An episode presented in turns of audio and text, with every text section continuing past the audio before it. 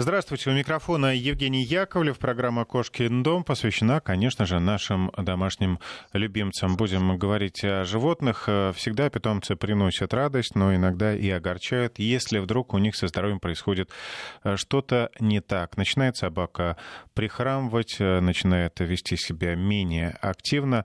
Э, владельцы, конечно, сразу же беспокоятся, обращаются к ветеринарам. Сегодня у нас в гостях Михаил Карелин, ведущий хирург, ортопед ветеринарной клиники «Белый клык». Э, Михаил Сергеевич, приветствую вас. Здравствуйте. Э, Доброе Какие утро. заболевания опорно-двигательного аппарата бывают у животных и почему? Конечно, очень э, странно, когда активный питомец вдруг начинает вести себя не так. По каким признакам можно понять, что появились проблемы? Ну, болезней у животных примерно столько же, сколько и у людей принято считать, что мы с вами э, какие-то высшие млекопитающие, собаки и кошки, у них ничего не случается. А люди иногда с огромным удивлением узнают, что у собак и кошек тоже бывают, например, злокачественные опухоли, или у них тоже бывают разрывы связок. На самом деле они такие же млекопитающие, как и мы, и все то, что свойственно нам с вами, бывает и у них. А в зависимости от возраста список болезней очень сильно может различаться. Если это молодой щенок или котенок, то э, ему свойственны болезни, э, связанные с нарушением роста, э, какие-то врожденные заболевания, какие-то наследственные заболевания, дисплазии или болезни, связанные с неправильным питанием. У животных примерно среднего возраста, соответственно, уже свой спектр. Да? Там, как правило, причиной хромот на первый план выходят какие-то травмы, там, переломы, разрывы связок или покусы, ну или много еще чего другого. А вот если животное пожилое, то тут уже, конечно, э, всевозможные заболевания, связанные с дегенеративными изменениями костей, суставов, позвоночного столба. Это остеоартриты. Э, ну, опять же, с возрастом значительно увеличивается вероятность возникновения злокачественных опухолей. Поэтому в зависимости от того, э, пациент какого возраста э, к доктору пришел на прием, уже, скажем, круг поиска сужается до какого-то спектра заболеваний. Ну вот владелец кошки или собаки заметил, да, нестандартное поведение животного. И что мы сделаем в первую очередь? Можно ли осмотреть самому, выявить какие-то проблемы самостоятельно? Ну, э, во-первых, очень важно хотя бы локализовать хромоту. На самом деле не так просто бывает понять, на какую э, лапу кошка или собака хромает. Особенно это касается маленьких собачек, которые быстро передвигаются, да, и не всегда легко взглядом уследить э, за таким питомцем. И э, например, есть собачки с довольно длинной такой юбкой из шерсти, да, например, пекинесы. Они когда ходят, у них и ножки не видно. Вот, и попробуй пойми, на какую лапку собака хромает. А, нужно постараться посмотреть, э, какую лапу животное разгружает в покое. Нужно постараться, на какую лапу припадает. Да, опять же, э, такой нюанс, что, например, если болит правая лапа, то животное будет припадать на левую. И почти 90% владельцев собак считают, что собака хромает на левую лапу. Хотя это именно припадание из-за того, что правую лапу приходится разгружать. А здесь такой могу дать совет, если вам сложно, например, определить, на какую лапу собака хромает, или, например, собака то хромает, то не хромает, а вы собираетесь пойти к ветеринарному доктору, и особенно если это кошка, а, постарайтесь заснять эту хромоту на видео.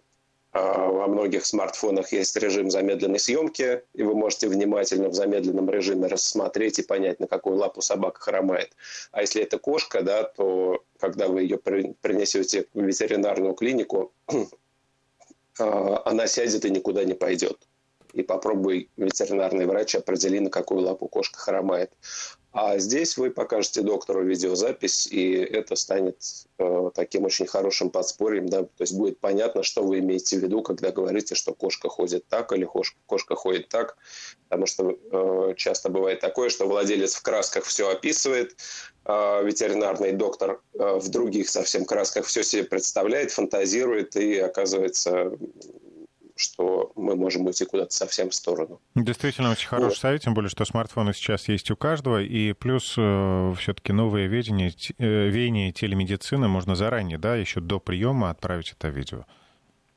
Да, да, конечно, особенно вот сейчас вот в такие тяжелые времена, а, когда э, некоторые люди там опасаются выходить из дома или передвижение затруднено, да, э, вот в клинике Белый Клык очень многим пациентам удалось помочь дистанционно всего лишь на основании видеозаписей и э, какого-то онлайн-приема.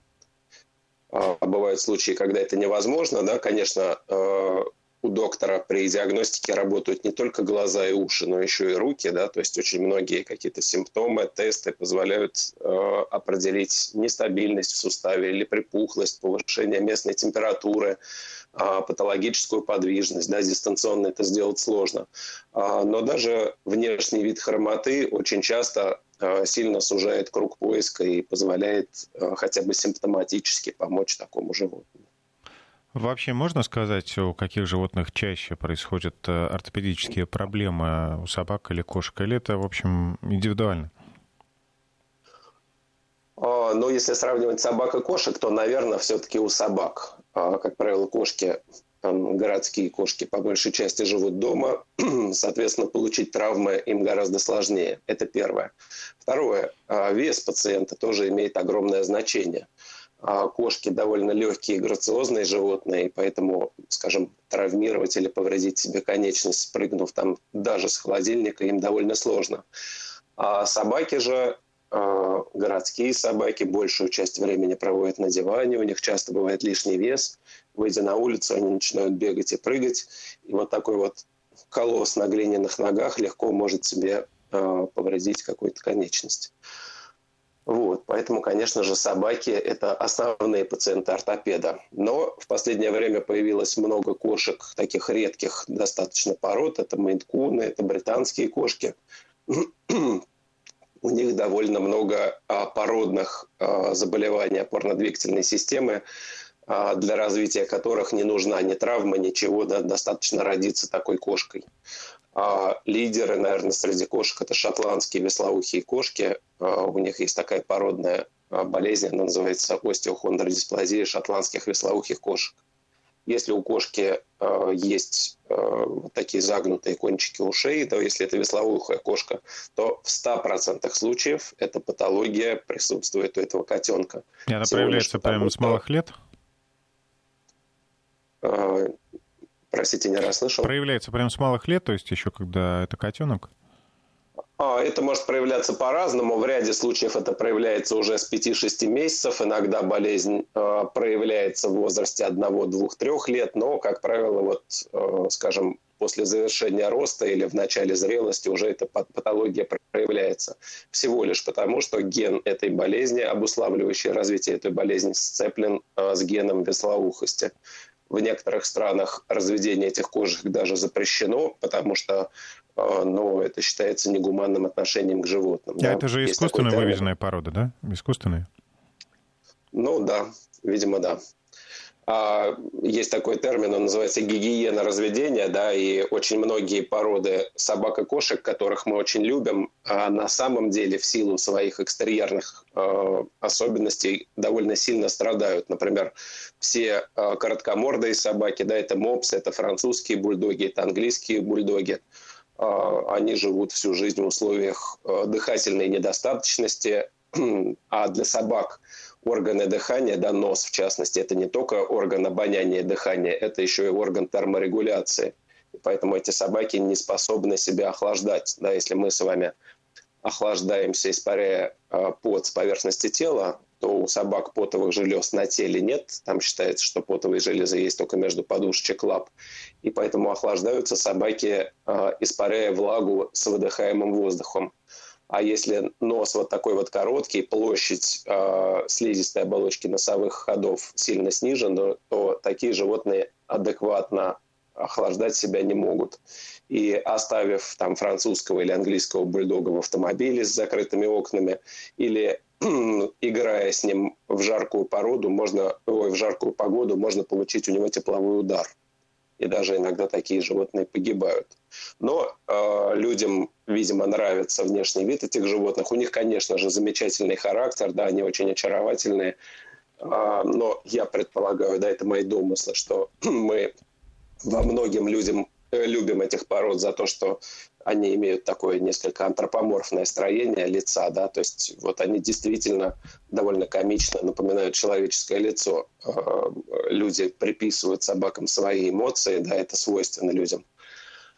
А, но животные, к сожалению, ну, не могут похвастаться уж очень счастливой жизнью, поскольку большую часть времени, а, вот опять же, может быть, очаровательный для нас храп, для них является серьезной проблемой с дыханием. Ну, и именно поэтому они часто бывают сердечниками, да?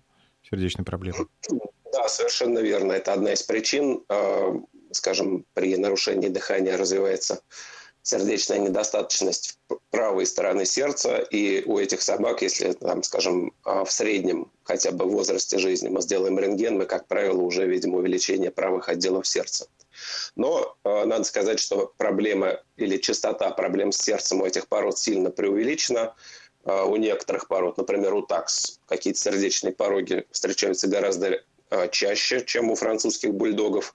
А вот дыхательные проблемы ну, собственно, они иногда являются пусковым механизмом развития а, какой-то недостаточности, дыхательной недостаточности, которую а, ошибочно можно воспринимать за болезни сердечно-сосудистой системы. Но вернемся к э, вопросам ортопедии. Какие э, из крупных э, пород собак чаще сталкиваются с проблемами опорно-двигательного аппарата? А, ну, вот такая вот частота, да, или как доктора называют инцидентность э, заболеваний опорно-двигательной системы по породам, она сильно меняется в зависимости от распространенности этих пород. А распространенность пород э, меняется с модой. Да? Скажем, одно время была мода на такую породу, как мастина неаполитана. Мы их часто видели на улицах. Такие и, большие, большие крупные собаки. Это большие, крупные, тяжелые, рыхлые собаки с тяжелым костяком, с отвисшей кожей. А вот это отвисшие, отвисшие складки кожи являются внешним проявлением так называемой коллагенопатии. И у этих же собак из-за, э, возможно, генетических особенностей э, часто встречались проблемы со связками, с суставами. А сейчас мастина неаполитана почти не увидишь. А, на мой взгляд, ну, опять же, я сужу как доктор, да, может быть, живет там тысяча этих собак этой породы, и горе не знаю, тысячу первую приведут ко мне, и у меня сложится предвзятое отношение, что эти собаки часто болеют. Вот. Тем не менее, а, вот очень часто владельцы этих собак узнают, что для них питомец стал обузой, потому что лечить приходится его всю оставшуюся жизнь. А сейчас мастина неаполитана почти не увидишь. Да? Какое-то время вслед за ними модными стали кани корса. И опять же на приеме часто появляются представители этой породы. У них а, одним из, э, ну, одними из наиболее часто устанавливаемых диагнозов была либо дисплазия тазобедренных суставов, либо разрыв передней крестовидной связки коленного сустава. А, соответственно, э, есть породы, которые Э, примерно в одном и том же количестве присутствуют в течение всего времени, да, они не подвластны моды, моде, например, немецкие овчарки, восточноевропейские овчарки. А у этих пород тоже довольно много наследственных болезней. Это э, дисплазия тазобедренных суставов, дисплазия локтевых суставов. А у немецких овчарок нередко встречается такое заболевание позвоночника, как дегенеративный люмбосакральный стеноз – эта патология встречается у собак а, второй половины жизни, да, ближе уже к старости.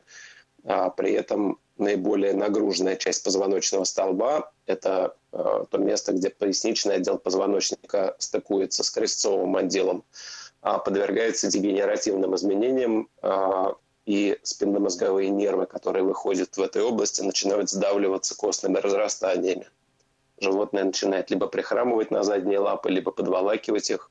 Ну, то есть в конечном итоге они вообще задние лапы могут отказать, да? Да, могут отказать задние лапы, и лечение может оказаться весьма э, сложным и не всегда успешным. Вот, поэтому, э, конечно, тут надо быть настороже. А расскажите подробнее о том, что такое бедренная дисплазия. Э, сам по себе термин э, дисплазия, как правило, в умах владельцев собак связывают именно с дисплазией тазобедренных суставов. Хотя этот термин такой, ну, можно сказать, универсальный. А само слово, да, термин дисплазия состоит из двух греческих корней. Дис означает нарушение, плазис – развитие. Да? То есть дисплазия в дословном переводе – это нарушение развития. А любое нарушение развития, наверное, можно назвать дисплазией. Да? Если, скажем, вырос криво ноготь, можно сказать, что это дисплазия mm, ногтя. Это гораздо понятнее, да, спасибо, да. Да, если неправильно сформировались суставы, говорят, что это дисплазия тазобедренного сустава или э, локтевого сустава. А, скажем, э, есть микрососудистая дисплазия печени. Да, это нарушение развития печеночных э, долек э, на микроскопическом уровне. И таким образом может быть дисплазия практически любого органа, э, в том случае, если мы видим нарушение развития. А теперь вернемся к дисплазии тазобедренных суставов. Тазобедренный сустав у собак, так же как и у нас с вами, а, представляет собой такой шаровой шарнир. Да, то есть это сферическая головка бедренной кости, которая а, стыкуется с ответной частью, это полусферическая а, суставная впадина. Так вот, если у здоровой собаки головка бедренной кости представляет собой почти идеальную сферу, и Э, ответная часть, вот эта суставная впадина в точности ей соответствует, то нагрузки в этом шарнире распределяются равномерно по всей поверхности хряща головки бедренной кости. При дисплазии форма головки не в точности соответствует суставной впадине. В результате э, нагрузки распределяются неравномерно, и на поверхности головки бедренной кости возникают локальные участки очень сильной перегрузки. Хрящ в этом месте сминается – а кость под хрящом, под хрящом тоже могут, может ломаться, могут возникать микропереломы компрессионные, а заживление которых сопровождается образованием рубцовой ткани, и э, со временем это приводит к очень сильной деформации сустава. А в более тяжелых случаях э, вот это несоответствие форме головки бедренной кости и суставной впадины столь сильно, что уже в молодом возрасте возникает подвывих. То есть вот эта сферическая головка попросту не удерживается а, в суставной впадине, сустав может вывихиваться, что приводит к сильным болевым ощущениям, животное начинает хромать, животное плохо ходит, а компенсаторно животное может неправильно ставить лапы, да, то есть э, ставить лапы в таком положении, чтобы избежать вот этих болевых ощущений а в свою очередь неправильная постановка конечности влечет за собой деформацию и других суставов тоже. И как такой снежный ком а, накатываются вот эти вот проблемы. А исправить ситуацию можно каким-то образом, может быть, операцией? А, Все зависит от того, в каком возрасте а, проведена диагностика и насколько выражена дисплазия у этого пациента.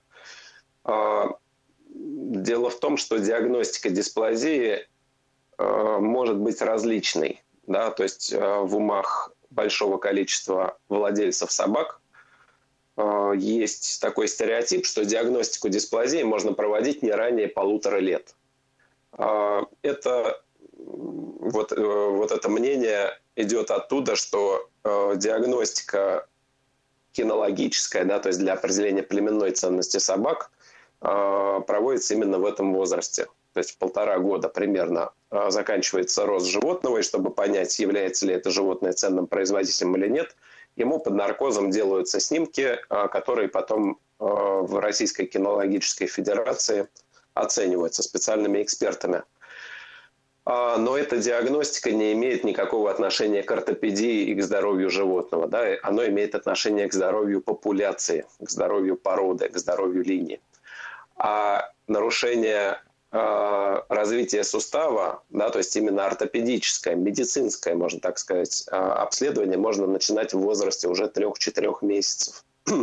И в ряде случаев, если мы в таком возрасте определим наличие у щенка дисплазии, то мы сможем принять меры, которые приведут к тому, что эта дисплазия дальше не разовьется. Точнее, речь идет не о дисплазии, а о ее симптомах, о подвывихе. Да, дисплазия – это наследственная болезнь. А дисплазия приводит к подвывиху, который, в свою очередь, уже приводит к хромоте и ко всем остальным проблемам.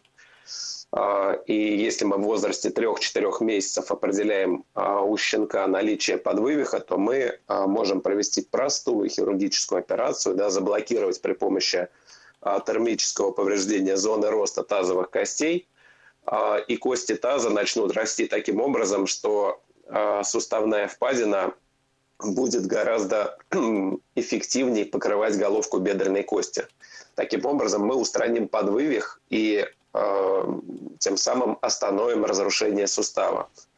А генетически этот щенок э, будет точно так же страдать дисплазией, да, то есть его потомство Э, скажем, будет нести вот эти вот гены патологии. Но у конкретного пациента э, симптомов не будет, и у него есть шансы прожить долгую счастливую жизнь без лечения, без каких-то более сложных операций. Если мы не успели провести диагностику в 3-4 месяца, а там щенок к нам пришел в возрасте 5-6 месяцев, то точно так же, определив в таком возрасте подвывих, мы можем хирургически скорректировать кости таза, а благодаря чему вот этот подвывих становится невозможным.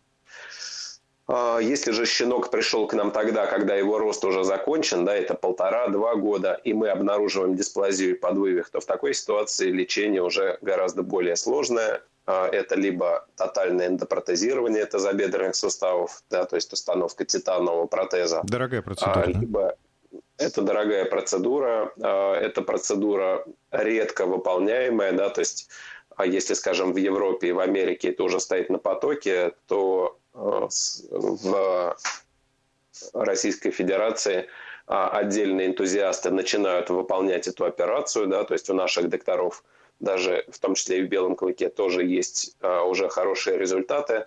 А, но сказать, что это стандартная процедура, пока что, к сожалению, нельзя.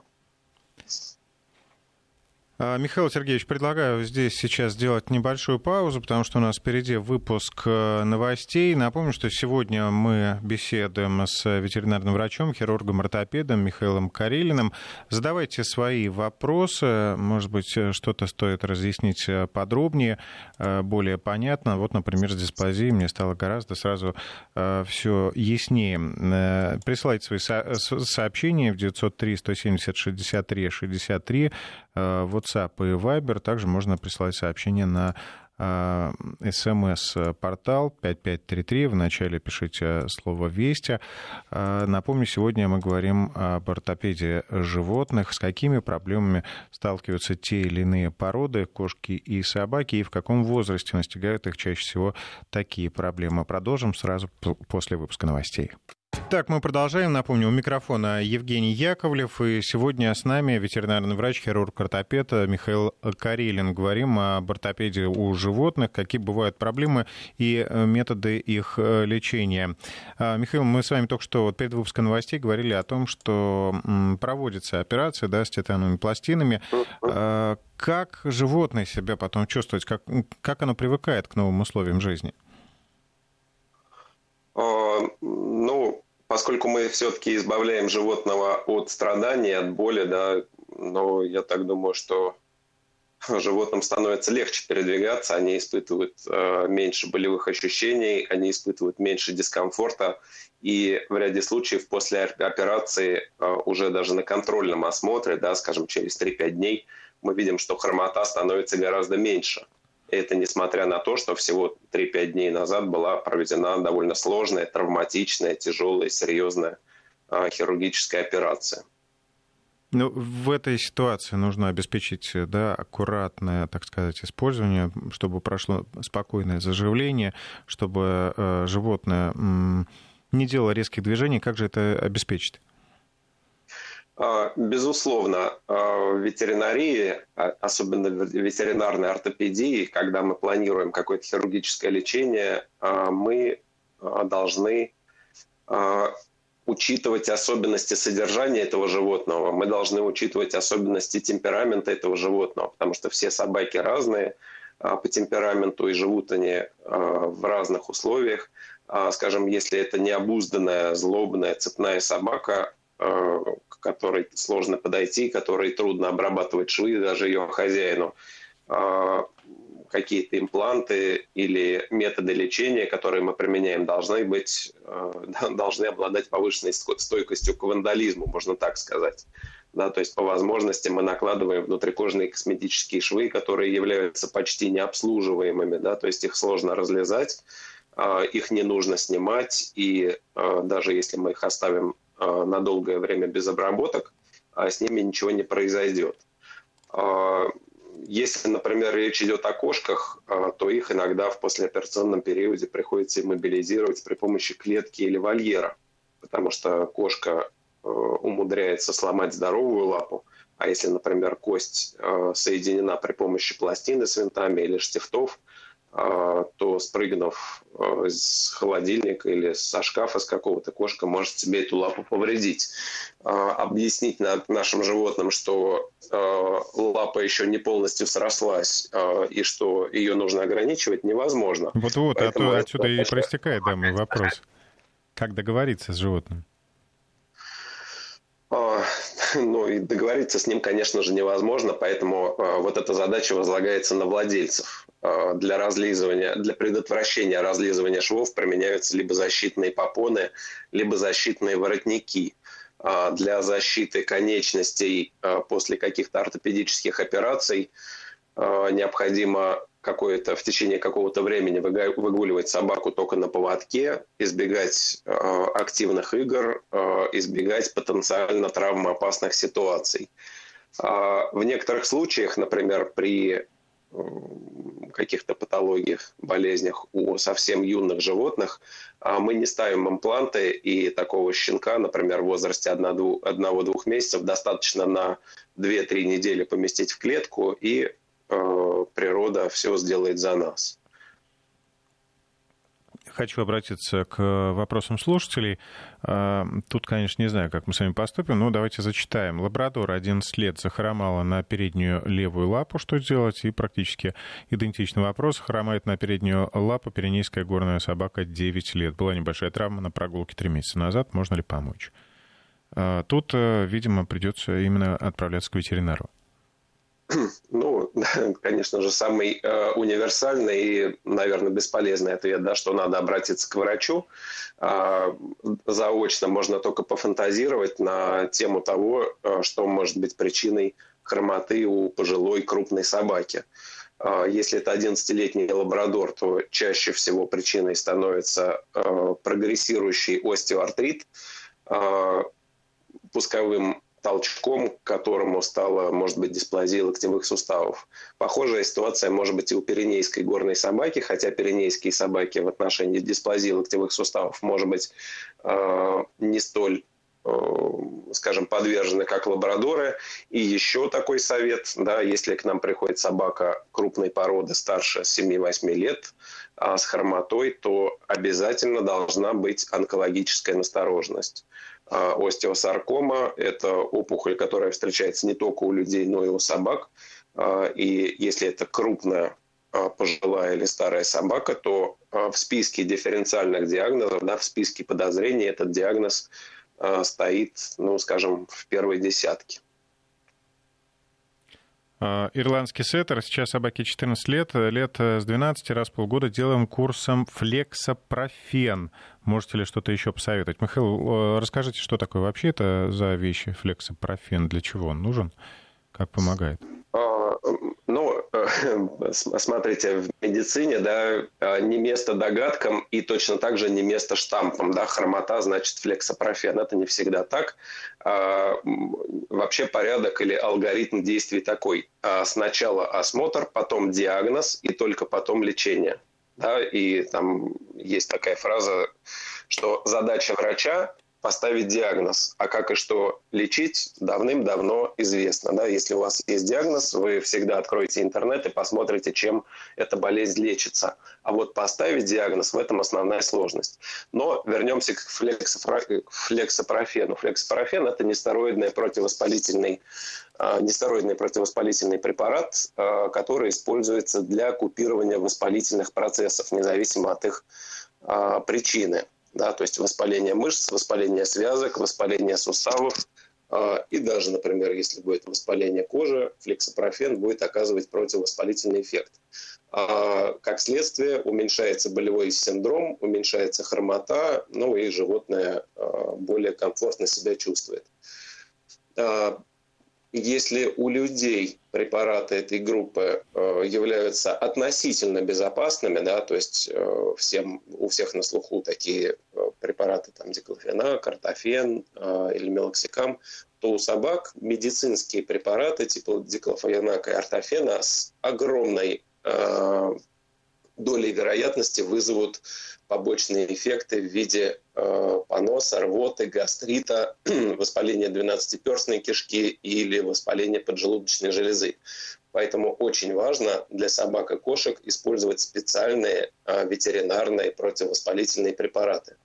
А флексопрофен является относительно безопасным а, препаратом, но э, на сегодняшний день есть более безопасные препараты, которые э, можно применять либо более продолжительное время, а вероятность побочных эффектов при приеме э, гораздо ниже. Это препараты из группы коксиб, коксибов.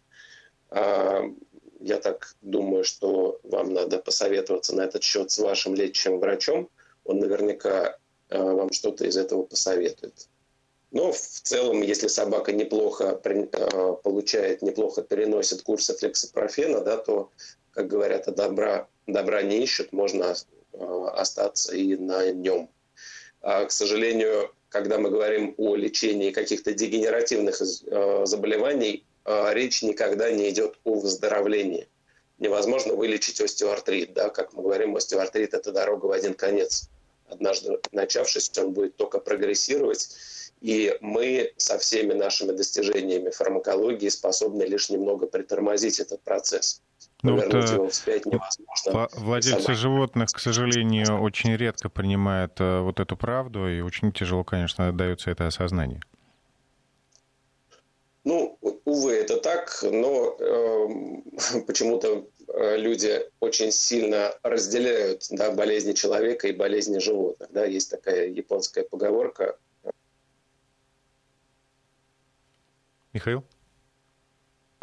Связь пропала, к сожалению. Напомню, что мы говорим сегодня о ортопедических проблемах э, животных. С нами э, на связи был, но сейчас новую связь наладим, ведущий хирург, ортопед, э, ветеринарный врач Михаил Сергеевич Карелин. Поступают еще вопросы, мы их обязательно зададим Михаилу. Михаил, проверка связи. Да, да. Да, да, да. Вы закончили Я на слышу. поговорке. Вы меня слышите? Да, слышим вас прекрасно. Вы в эфире. Да, да, так вот. Э, а, вы меня слышите? Да, ну, как звучит если поговорка? Если вдруг э, я в этот момент пропал, да, есть такая японская поговорка «каждый день ранит, последний убивает». Это касается и нас с вами, это касается наших пациентов. Может быть, это как-то жестко и цинично, но, увы, это правда – собаки не молодеют, а век человека и век собаки сильно различается. Да? Средняя продолжительность жизни собаки а, средних или крупных пород – это 8-10 лет. А, маленькие собачки живут значительно дольше, да, скажем, 10, 12, 14 лет могут прожить собачки карликовых пород. А мы с вами живем значительно дольше. В течение жизни мы меняем несколько собак, и каждый раз уход и старение – наших пациентов. Для нас это стресс, для нас э, это ну, расстройство, мы сильно переживаем. И, конечно же, мы хотим изо всех сил продлить собаке молодость, и здоровье, и, э, скажем, ее жизнь но это, к сожалению, невозможно. Вот, кстати, мы говорили, да, о шотландских веслоухих кошках э, в предыдущей части программы. Кто пропустил э, вопрос от Геннадия. И что же делать-то с веслоухими? И тот же сопутствующий вопрос, какие породы вообще наименее подвержены различным врожденным патологиям? Есть ли такие, которые вот можно безошибочно выбрать и не для себя, да, любимого, а чтобы животное э, жило прекрасно? Ну, э, сначала отвечу про шотландских веслоухих кошек. Ну, во-первых, я призываю э, владельцев или заводчиков шотландских веслоухих кошек не разводить их, потому что эти животные страдают.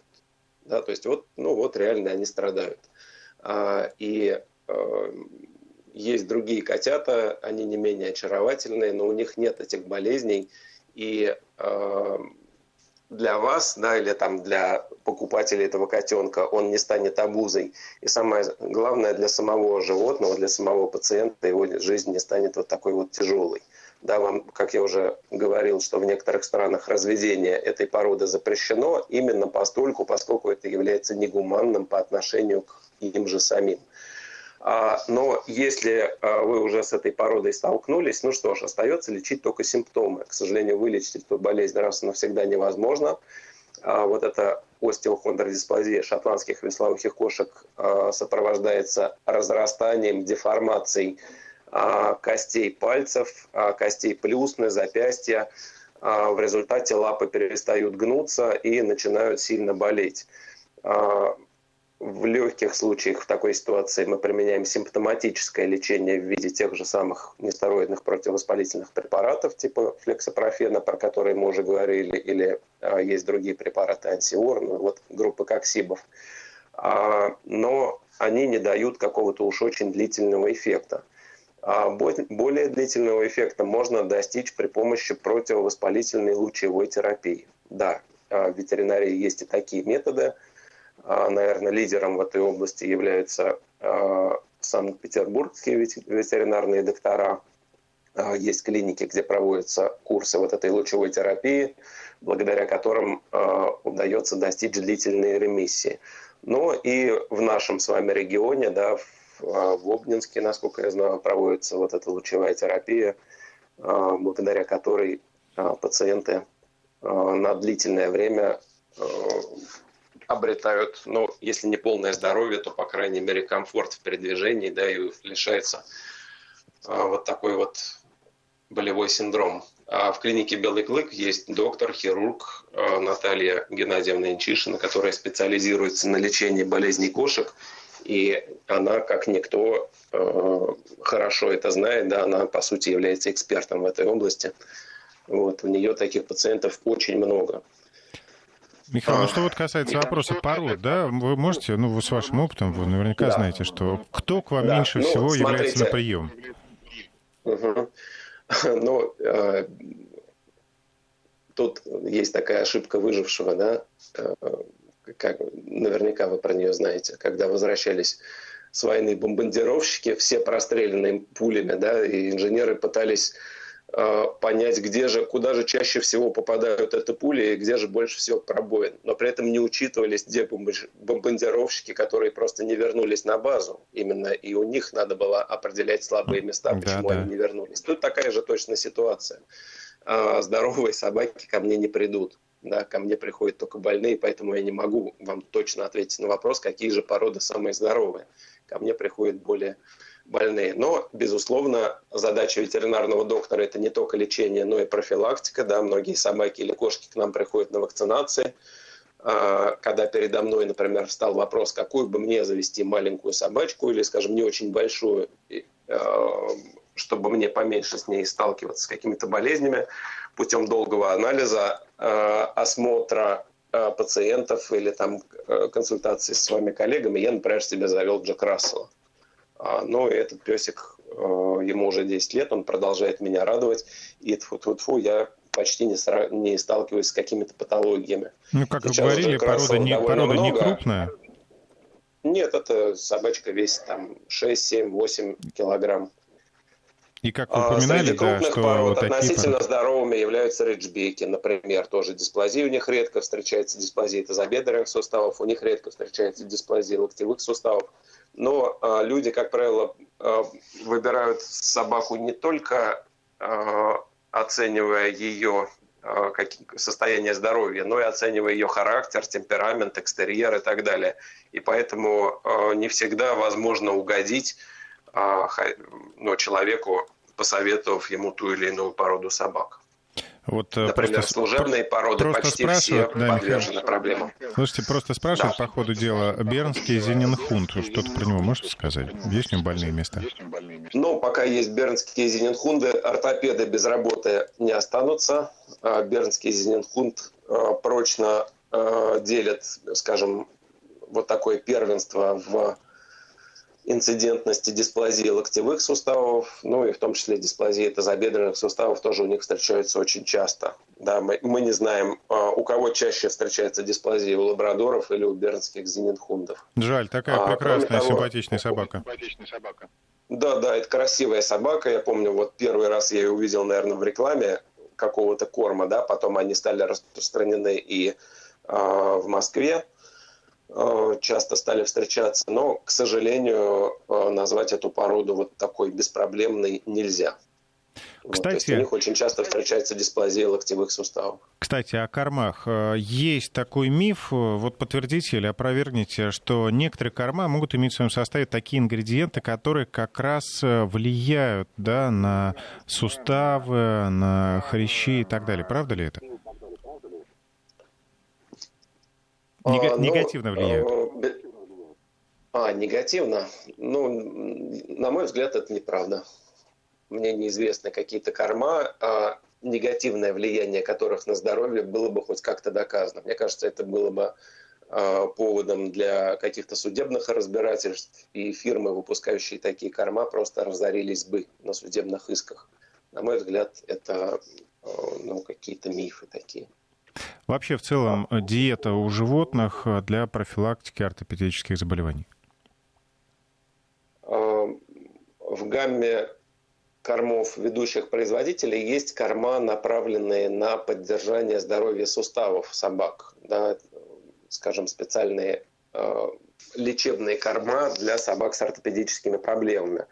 А в их состав входят а, антиоксиданты, витамин Е, полиненасыщенные жирные кислоты, там омега-3, омега-6. А, сказать, что это панацея и что, питаясь этим кормом, собака не будет иметь никаких проблем, конечно же, нельзя. Но какое-то, пусть минимальное, но все-таки влияние на здоровье суставов эти корма, безусловно, оказывают.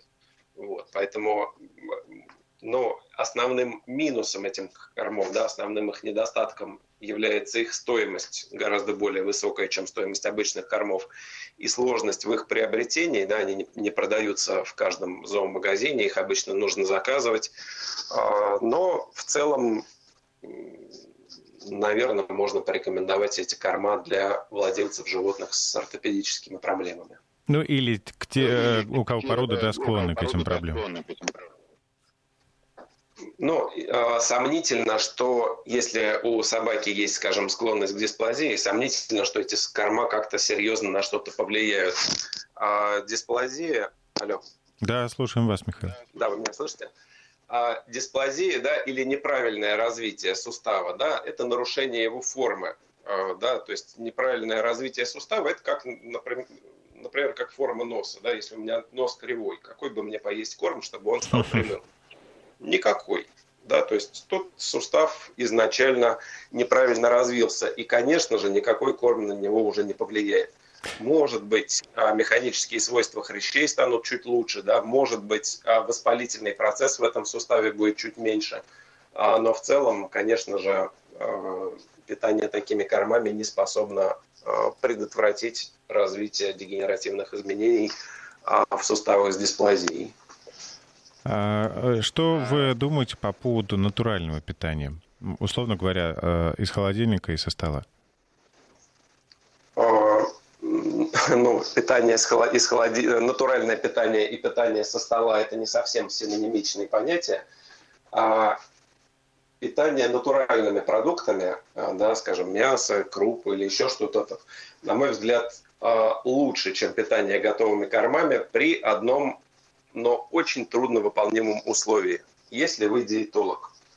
А, если вы готовы а, тратить а, свое время на то, чтобы составлять собаке рацион, да, то есть вам надо обложиться справочниками, в каком продукте содержится сколько жиров, белков, углеводов, калия, кальция, микро-макроэлементов и так далее.